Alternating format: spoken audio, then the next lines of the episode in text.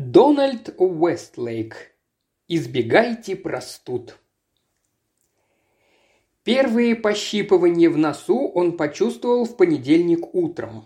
У него и раньше случался насморк с переменой погоды. Знать бы, что это пощипывание возвещало не только скорый приход весны. Ну да ладно. Понедельник был почтовым днем, как все понедельники минувшего года, а Альберт свято соблюдал ритуал.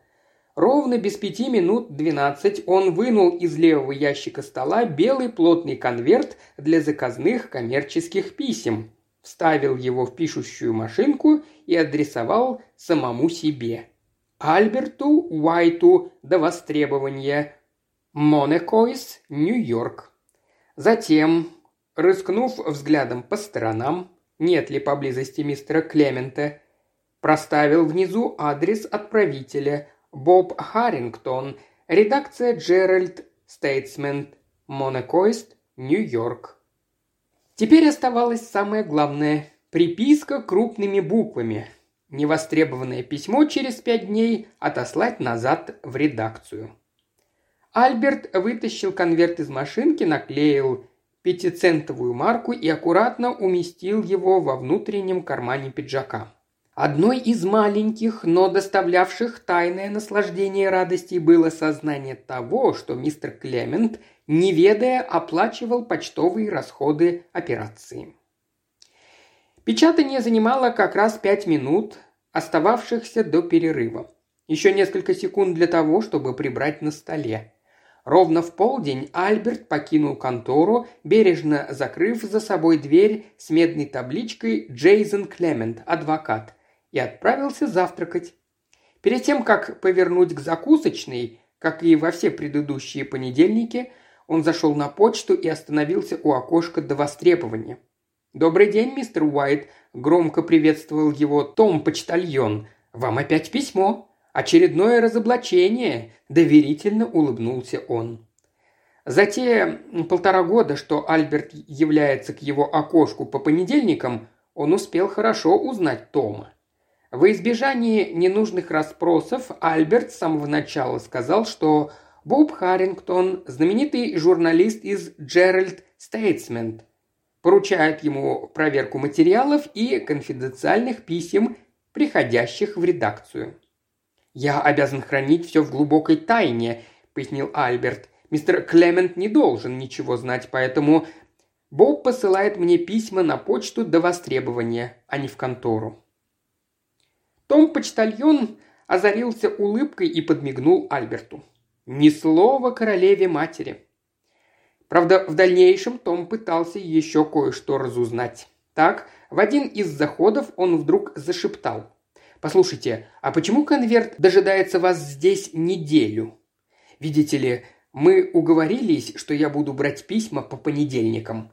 Если я начну приходить чаще, это может вызвать подозрение. «Ясно, ясно», – протянул Том, мудро кивая головой. «Поэтому-то Харрингтон и проставляет невостребованное письмо через пять дней отослать назад. Если вы его не возьмете в понедельник, вы его отправите назад в редакцию». «А как иначе? У нас строгие правила, мистер Уайт. Рад слышать это. Боб не любит, когда его бумаги валяются без дела. Если я не явлюсь за конвертом, проследите, пожалуйста, за отправкой. Мы отблагодарим вас». «Все будет сделано в лучшем виде, мистер Уайт. Вы ведь не отдадите письмо никому, кто придет за ним якобы от моего имени, не так ли?» «Разумеется, мистер Уайт, только вам лично». «Хм, а если кто-то позвонит и назовется моим именем?» Том-почтальон еще раз подмигнул. «Понимаю вас, мистер Уайт. Можете быть совершенно спокойны, почтовое ведомство Соединенных Штатов оправдает ваше доверие. Письмо не получит никто, кроме вас или Боба Харрингтона». «Рад слышать это», – вздохнул Альберт. В последние месяцы небо оставалось безоблачным. Правда, теперь Альберту приходилось чаще читать громоподобные статьи Боба Харрингтона в Джеральд Стейтсменс, потому что время от времени Том заводил разговор об очередной скандальной истории. Ему непременно хотелось знать, принимал ли Альберт участие в расследовании. Обычно Альберт отрицал свое участие. Лишь время от времени он с легкой улыбкой допускал, что та или иная махинация была вытащена на свет в результате его усердного сотрудничества с Бобом Харрингтоном. Том-почтальон расцветал, словно от выигрыша в лотерею. Том вообще был прирожденный конспиратор и коротал время на почте в уверенности, что настанет день, когда он сможет наконец употребить свой талант на более серьезном поприще. В этот понедельник в газетах не оказалось ничего сенсационного, и Том-почтальон лишь осведомился. «Простуженный, мистер Уайт?» «Да, небольшой насморк». «У вас гриппозный вид», «Не думаю, чувствую я себя вполне сносно». «Погода», – глубокомысленно заключил Том. Альберт согласился. Погода и в самом деле была неустойчивой. Покинув почту, он направился к закусочной, где, сев за столик, кивнул официантке Салли. «Пожалуй, сегодня принесите мне ростбиф». Жена Альберта Элизабет с удовольствием давала бы ему с собой завтрак, но мистер Клемент считал, что все его клерки за сорок, в очках с металлической оправой, заметной лысиной и округлившимся животом, обязаны покидать контору, а не разворачивать на столах свои промасленные пакеты. Именно этим объяснялся маршрут Альберта до закусочной, где кормили, кстати говоря, вполне сносно, хотя блюда и не оправдывали шикарных наименований, обозначенных в меню. Салли ушла заказывать ростбиф, а Альберт направился в туалет. Это тоже входило в непременный ритуал почтового дня. Уединившись, он вытащил запечатанное письмо, врученное ему Томом, аккуратно вскрыл его и вытащил объемистую пачку бумаг, которая перекочевала в свежий конверт, приготовленный только что в конторе. Тщательно заклеенный пухлый конверт вернулся на прежнее место во внутренний карман пиджака. Старый же конверт он старательно изорвал на мелкие кусочки и бросил в унитаз, проследив за тем, чтобы все сгинуло с потоком воды. После этого, вымыв руки, он сел за свой обычный столик завтракать. На эти документы он натолкнулся совершенно случайно лет шесть назад, когда мистер Клемент, задержавшийся в суде, по телефону попросил Альберта достать из стола какую-то справку. Без всякого умысла он методично обследовал тогда стол в кабинете мистера Клемента и обнаружил, что один из ящиков чуть короче остальных. Из тайника Альберт извлек зеленую металлическую шкатулку. Любопытство его было вознаграждено сенсационными сведениями. Мистер Клемент, оказывается, сколотил состояние, о котором никто не подозревал. Более того, деньги были получены вымогательством и темными сделками с клиентами. Мистер Клемент был высокий, костистый старик с жесткой седой шевелюрой. В его присутствии нельзя было не испытывать почтительной робости. Впрочем, робость была вполне обоснованной. Адвокат не расставался с тростью, увенчанной массивным серебряным набалдажником, и без колебаний обращал это оружие против тех, кто допускал, по его мнению, хамство на улице, в автобусе, в магазине и так далее. Адвокат представлял интересы нескольких строительных компаний и групп домовладельцев. Документы, содержавшиеся в зеленой металлической шкатулке, свидетельствовали, что мистер Клемент без зазрения совести наживался на клиентах, сталкивая их лбами. Добытые деньги он хранил в разных банках под чужими фамилиями. Общая сумма шагнула далеко за миллион долларов. Разумеется, налоговая инспекция об этом не ведала. Волна противоречивых чувств захлестнула Альберта при виде этих бумаг. Прежде всего, он был потрясен коварством мистера Клемента. Правда, крутой нрав патрона не располагал к горячей любви, но Альберт всегда питал уважительное восхищение к его бескомпромиссности.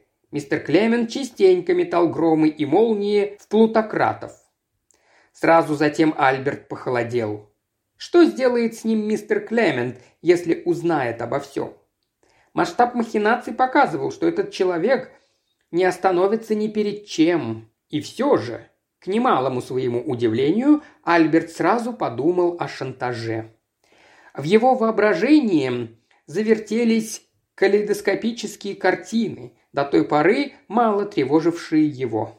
Набережные, Акапулько, красивые женщины, белые смокинги, спортивные автомобили, коньяк в низких пузатых бокалах, квартиры с соляриями. Мистер Клемент мог предоставить все это за молчание Альберта Уайта. Если только не найдет другого способа заставить его держать язык за зубами. При мысли о возможных способах клерк вздрогнул. Однако с той поры страсть не давала ему покоя. Легкая жизнь, роскошные путешествия и дорогостоящие грехи. Терпеливо и осторожно, затратив несколько месяцев, Альберт переснял все документы из зеленой шкатулки. Теперь у него скопилось достаточно материалов для того, чтобы отправить мистера Клемента за решетку до начала 22 века. Фотокопии он спрятал в гараже позади маленького домика, где жил с Элизабет, и четыре следующих года, затаившись, выжидал. Нужен был план. План, при котором компрометирующие документы в любом случае попали бы на стол прокурору, даже если с ним, Альбертом, что-то произойдет. Это должно было удержать мистера Клемента от крайностей. Заковыристая задача. Четыре года Альберту не приходило на ум, как это можно сделать. Решение пришло внезапно, вычитанное в детективном романе Ричарда Хардвика. Герой там действовал следующим образом. Он отсылал тайные документы самому себе по почте до востребования, поставив отправителем редакцию газеты. По истечении положенного срока, если бы он не забрал конверт, то вернулся бы в газету, Альберт довел объем своего пакета до приличествующих размеров и испробовал систему. Она действовала безотказно. Теперь оставалось объясниться с Клементом, предупредить его о принятых мерах предосторожности и прийти к обоюдному соглашению. А затем сладкая жизнь до конца дней. Все очень просто. В первый же день, опустив письмо в почтовый ящик, Альберт смело направился в логово льва. Кабинет патрона. Но, дойдя до двери, он осторожно согнутым пальцем постучал, услыхал энергичное «да» и шагнул внутрь. «Мистер Клемент». Хозяин вперил в Альберта холодный взгляд. «Да, Альберт, в чем дело?» «Досье Даквартов. Оно вам понадобится сегодня?» «Конечно, я ведь, кажется, вчера предупредил вас об этом». «Да, сэр», – поклонился Альберт и, пятясь, покинул кабинет. Вернувшись за свой стол, он никак не мог собраться с мыслями. Ведь по плану он должен был твердо заявить «Клемент, я знаю все». Вместо этого он не без удивления услышал собственный голос, произносящий досье Даквартов. Альберт вовсе не собирался говорить этого. Более того, он прекрасно помнил вчерашнее указание шефа подготовить досье. Вопрос был не только глупый, но и совершенно бессмысленный. «Я испугался», – констатировал Альберт. «Но ведь у меня нет никаких причин бояться. Это ему нужно трястись от страха. Он не посмеет тронуть меня». Через час Альберт повторил попытку, кладя на стол шефа досье Даквартов. Он помедлил немного, потом кашлянул и произнес. «Мистер Клемент». «Ну, что еще у вас?» – буркнул тот. «Я неважно чувствую себя, сэр. Мне хотелось бы уйти домой после обеда». «Вы перепечатали решение по делу фирмы Вилкокс?» «Нет еще, сэр. Закончите и можете идти». «Благодарю вас, сэр». Альберт Панура вышел из кабинета. Губы не слушались приказов мозга, отказывались произнести нужную фразу. Он машинально начал стучать на машинке решение по делу Вилкокс, потом убрал бумаги со стола и вернулся домой на час раньше обычного. Последующие полтора года Альберт неоднократно пытался информировать мистера Клемента о том, что тому предстоит стать объектом шантажа. Но всякий раз, едва он открывал рот, оттуда вылетало нечто совершенно иное. Альберт в отчаянии начал по вечерам репетировать перед зеркалом речь, в которой толково объяснял шефу всю безысходность ситуации и четко излагал свои требования. Он записал речь на магнитофон, отделал ее, отшлифовал и заучил наизусть. В нескольких фразах он доказывал хозяину беспроигрышность почтовой системы. Потом говорил о своем давнем желании путешествовать. Письма себе он намерен слать в разные места земного шара – в Канны, Палм-Бич, водопад Виктория, на Замбезе. Для того, чтобы в течение пяти лет забрать их, ему волей-неволей придется отправляться в вышеназванные географические пункты. Разумеется, поездки должны проходить в надлежащих условиях. Свою жену Элизабет он считает слишком привязанной к дому, чтобы вести тот образ жизни, который он предполагает для себя. Однако, уезжая, он должен быть уверен, что в его отсутствии она ни в чем не будет нуждаться. Клементу таким образом придется финансировать и ее. Все это он выскажет ему в один прекрасный день. Ну а пока мест отправка и получение пакета стали еженедельным ритуалом, частью его размеренной жизни. Каждый понедельник, отправляясь на завтрак, он забирал в окошке до востребования свое письмо. Каждый понедельник в туалете закусочной он перекладывал его содержимое в новый конверт, а прежний бесследно ликвидировал. Каждый понедельник, возвращаясь с завтрака в контору, он бросал новое письмо в почтовый ящик. Пакет приходил к Тому во вторник. В среду начинался отсчет – это был день номер один. Четверг номер два, пятница номер три, суббота номер четыре, воскресенье день без номера и, наконец, понедельник номер пять, конец старого цикла, начало нового. Этот понедельник ничем не отличался от предыдущих, если, конечно, не считать пощипываний в носу. Официантка Салли тоже заметила. «Вы неважно выглядите сегодня, мистер Уайт. Насморк произнес Альберт. «Сейчас такая погода, нужно беречься от простуды. Говорят, начинается эпидемия гриппа. Надеюсь, завтра у вас все пройдет». Альберт согласился с диагнозом, расплатился за ланч, оставил Салли, как обычно, 25 центов на чай и вернулся в контору. Дорогой он дважды останавливался. Первый раз, чтобы бросить конверт в почтовый ящик – второй у киоска, где купил пачку бумажных носовых платков. Хорошо, если прогноз Салли сбудется, и завтра он будет здоров. По прошлому опыту Альберт знал, что насморк у него проходит за три дня. Таким образом, в крайнем случае он будет болеть до четверга. Минул понедельник, первый день почтового цикла. За ним вторник и среда. Настал четверг. В душе Альберта было мрачно и серо, как на улице. Он с трудом натянул плащ и заковал ноги в галоши. В конторе он извел весь запас бумажных носовых платков. В пятницу стало совсем худо. Элизабет с несвойственной ей решительностью заявила утром. «Ты никуда не пойдешь. Я позвоню сейчас мистеру Клементу и скажу, что ты заболел. Да, Альберт был настолько плох, что не мог даже протестовать.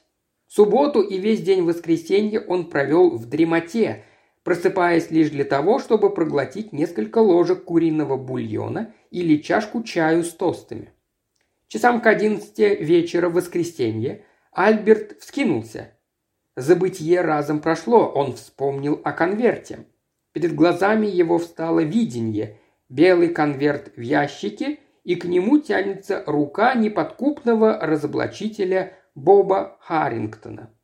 «Господи, боже мой!» – воскликнул Альберт. Элизабет на время болезни переехала из спальни в гостиную, так что она не слышала его. «Завтра во что бы то ни стало я пойду на почту», – громко сказал он в подушку и долго еще лежал так, обдумывая порядок действий.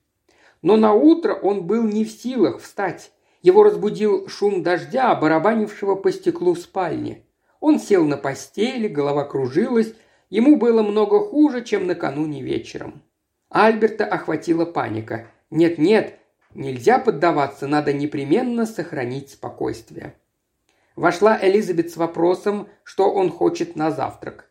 «Мне надо позвонить», – тихо, но твердо сказал Альберт. «Может, я могу это сделать? Нет, я должен позвонить сам. Зачем же, дорогой? Я с такой радостью!»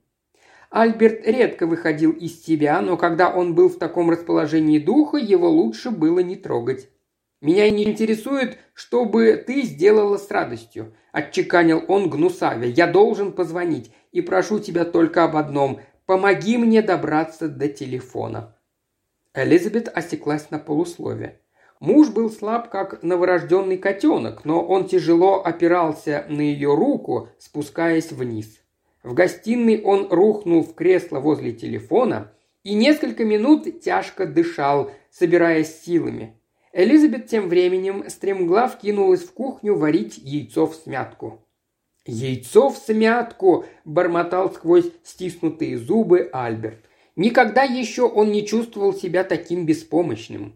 Вместе с тем никогда еще у него не подкатывало к горлу такое яростное желание орать, ломать мебель, пинать диван и бить кого-нибудь. Окажись в эту минуту поблизости Клемент, Альберт бы в два счета высказал ему все. Никогда еще у него не было такой злобы и такой слабости. Он с трудом оторвал от стола телефонный справочник. Листать страницы было подлинной мукой. Наконец он отыскал нужный номер в графе «Почтовые отделения» и набрал его. «Дайте мне Тома, пожалуйста», – промямлил он. «Какого Тома? У нас здесь их три. Том Склесовский, Том...»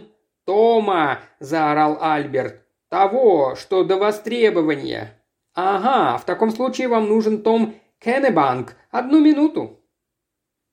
Альберт прождал три. Время от времени он хрипел «Алло» в трубку, но та не отвечала. Наконец он услышал голос почтальона. «Алло, кто спрашивает?» «Алло, привет, Том», – сказал Альберт, с усилием имитируя дружелюбие. «Это я, Альберт Уайт. Вы меня знаете?» «Конечно. Как поживаете, мистер Уайт?» «Плохо. Я как раз звоню по этому поводу. Весь уикенд провалялся больной». «Какое невезение, мистер Уайт. То-то у вас был гриппозный вид на той неделе. Я сразу заметил. Глаза совсем больные, помните?» «Вы совершенно правы, Том», – продолжал Альберт, с трудом сдерживаясь. «Но я вам звоню», – заторопился он, чтобы остановить поток Томовых воспоминаний. Насчет письма. У вас там должно быть письмо для меня. Не вешайте трубку, я сейчас проверю». Альберт застонал. Элизабет с сочувствием посмотрела на него, устраивая на столе завтрак. «Выпей чаю, дорогой, это подкрепит тебя. Что-нибудь очень важное?» – неуверенно спросила она. Только сейчас Альберту пришло на ум, что рано или поздно придется объяснить ей все. Да, но что сказать? Он надеялся, что все образуется само собой, пока же немного доброжелательства явно не помешает. Альберт скривил рот в улыбке. «Я должен непременно уладить одну вещь. Как там яйцо? Несу, несу, дорогой». В трубке вновь раздался голос почтальона. «Да, все в порядке, есть письмо, мистер Уайт». «Том, Выслушайте меня хорошенько. Я сегодня очень плохо себя чувствую, но завтра рассчитываю выйти. Прошу вас, задержите на один день письмо, не отсылайте его Харрингтону. Одну минуту я узнаю. Том. Но тот уже отошел. Элизабет вернулась и жестами показывала, что яйцо готово. А Альберт с прежней вымученной улыбкой закивал головой и сделал ей знак удалиться. Том вновь взял трубку. Ваше письмо лежит у нас с прошлого вторника, мистер Уайт». Элизабет стояла, скрестив руки, с жалостью глядя на мужа. «Том, я выйду через день и сразу же заберу его». Резким взмахом он указал Элизабет на дверь. «Почему бы вам не позвонить Харрингтону?» – подсказал Том, – «и не объяснить ему, что вы заболели?» «Том, я вас прошу, задержите письмо». «Мне очень жаль, но это невозможно, мистер Уайт. Вы сами наказали мне при любых обстоятельствах отправить конверт назад через пять дней. Но я заболел!» – завопил Альберт. На крик вбежала Элизабет. На лице ее читалась тревога, кроме того, она явно умирала от любопытства. Том с привычной служебной вежливостью втолковывал. «Вам не следует волноваться, мистер Уайт. Вы можете спокойно болеть, все будет в порядке». «Том, вы же меня знаете. Вы узнаете мой голос?» «Разумеется, мистер Уайт». «Письмо адресовано мне или не мне?» «Совершенно верно, мистер Уайт, но в правилах почтового ведомства...» «Да плюньте вы на правила!» Элизабет вытаращила глаза. Альберт тоже понял, что хватил через край. Он продолжил чуть тише. «Извините, Том, я не то имел в виду. Понимаете, я так нервничаю, а тут еще эта проклятая болезнь. «Всего лишь грипп, мистер Уайт. Я уверен, Харрингтон не вышвырнет вас за дверь из-за того, что вы разок заболели». Альберт с отчаянием взглянул на Элизабет, и тут в голову ему пришла спасительная мысль. «Том, выслушайте меня, Том. Сделаем таким образом. Я сейчас пришлю за конвертом жену». Теперь он будет вынужден рассказать обо всем Элизабет, по крайней мере, сокращенную версию. Она принесет от меня записку, мои водительские права с фотографией и вообще все, что потребуется. К сожалению, это невозможно, мистер Уайт. Я не могу отдать ваше письмо никому, вы помните? Еще бы. Черт его дернул тогда болтать. Том, прошу вас, вы даже не представляете. Мистер Уайт, я не могу нарушить правила. у, -у, -у замычал Альберт, с клацаньем опуская трубку на рычаг. «Альберт, дорогой, что происходит?» – вступила Элизабет. «Я не помню тебя таким». «Пожалуйста, не лезь сейчас ко мне», – отрезал Альберт. Он вновь схватил справочник, набрал номер редакции «Джеральд Стейтсменс» и попросил к аппарату Боба Харрингтона. «Одну минуту, пожалуйста», – пропела секретарша. Альберт представил себе разговор с Бобом. Просить этого журналиста вернуть нераспечатанным таинственное письмо все равно, что бросить кусок мяса в клетку льва и увещевать зверя стать вегетарианцем. Прежде чем Харрингтон взял трубку, Альберт дал отбой. Он уронил голову на грудь. «Что делать? Что делать? Что делать?» – бормотал он. «Может, позвонить доктору Фрэнсису?» – подсказала Элизабет.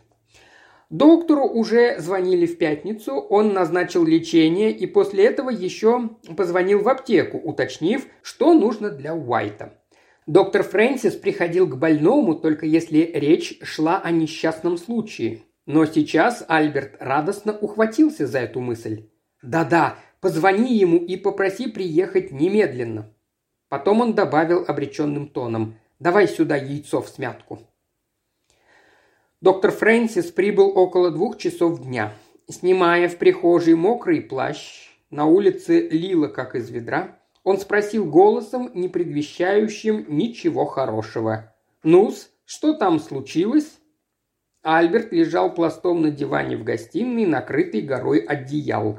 При звуке открываемой двери он хрипло закричал «Я здесь, доктор! Сюда!»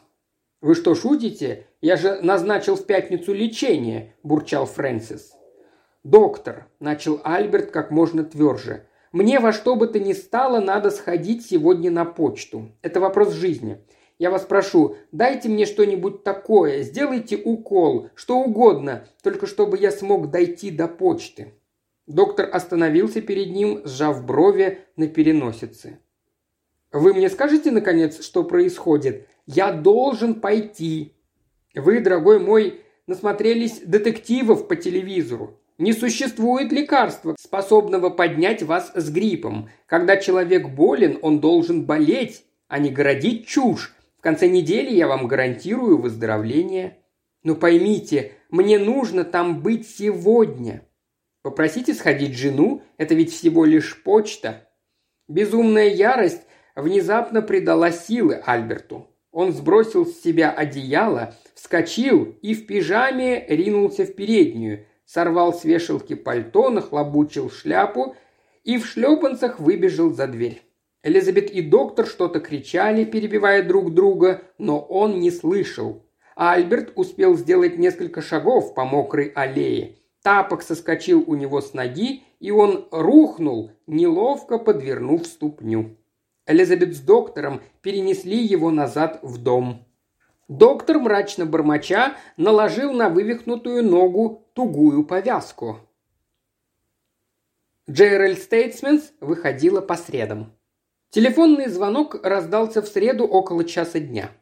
Элизабет появилась на пороге спальни. Лицо ее имело в высшей степени странное выражение. «Дорогой, это мистер Клемент. Альберт покорный судьбе, снял трубку и тихо промолвил. «Алло!» Голос Клемента замолотил ему в висок. «Мой самолет улетает через три минуты, но я хочу, чтобы вы знали, дрянная вошь, мы еще с вами посчитаемся. Я вернусь». Альберт опустил трубку. Элизабет сама сердечность спросила. «Может, чашечку горячего чаю, дорогой?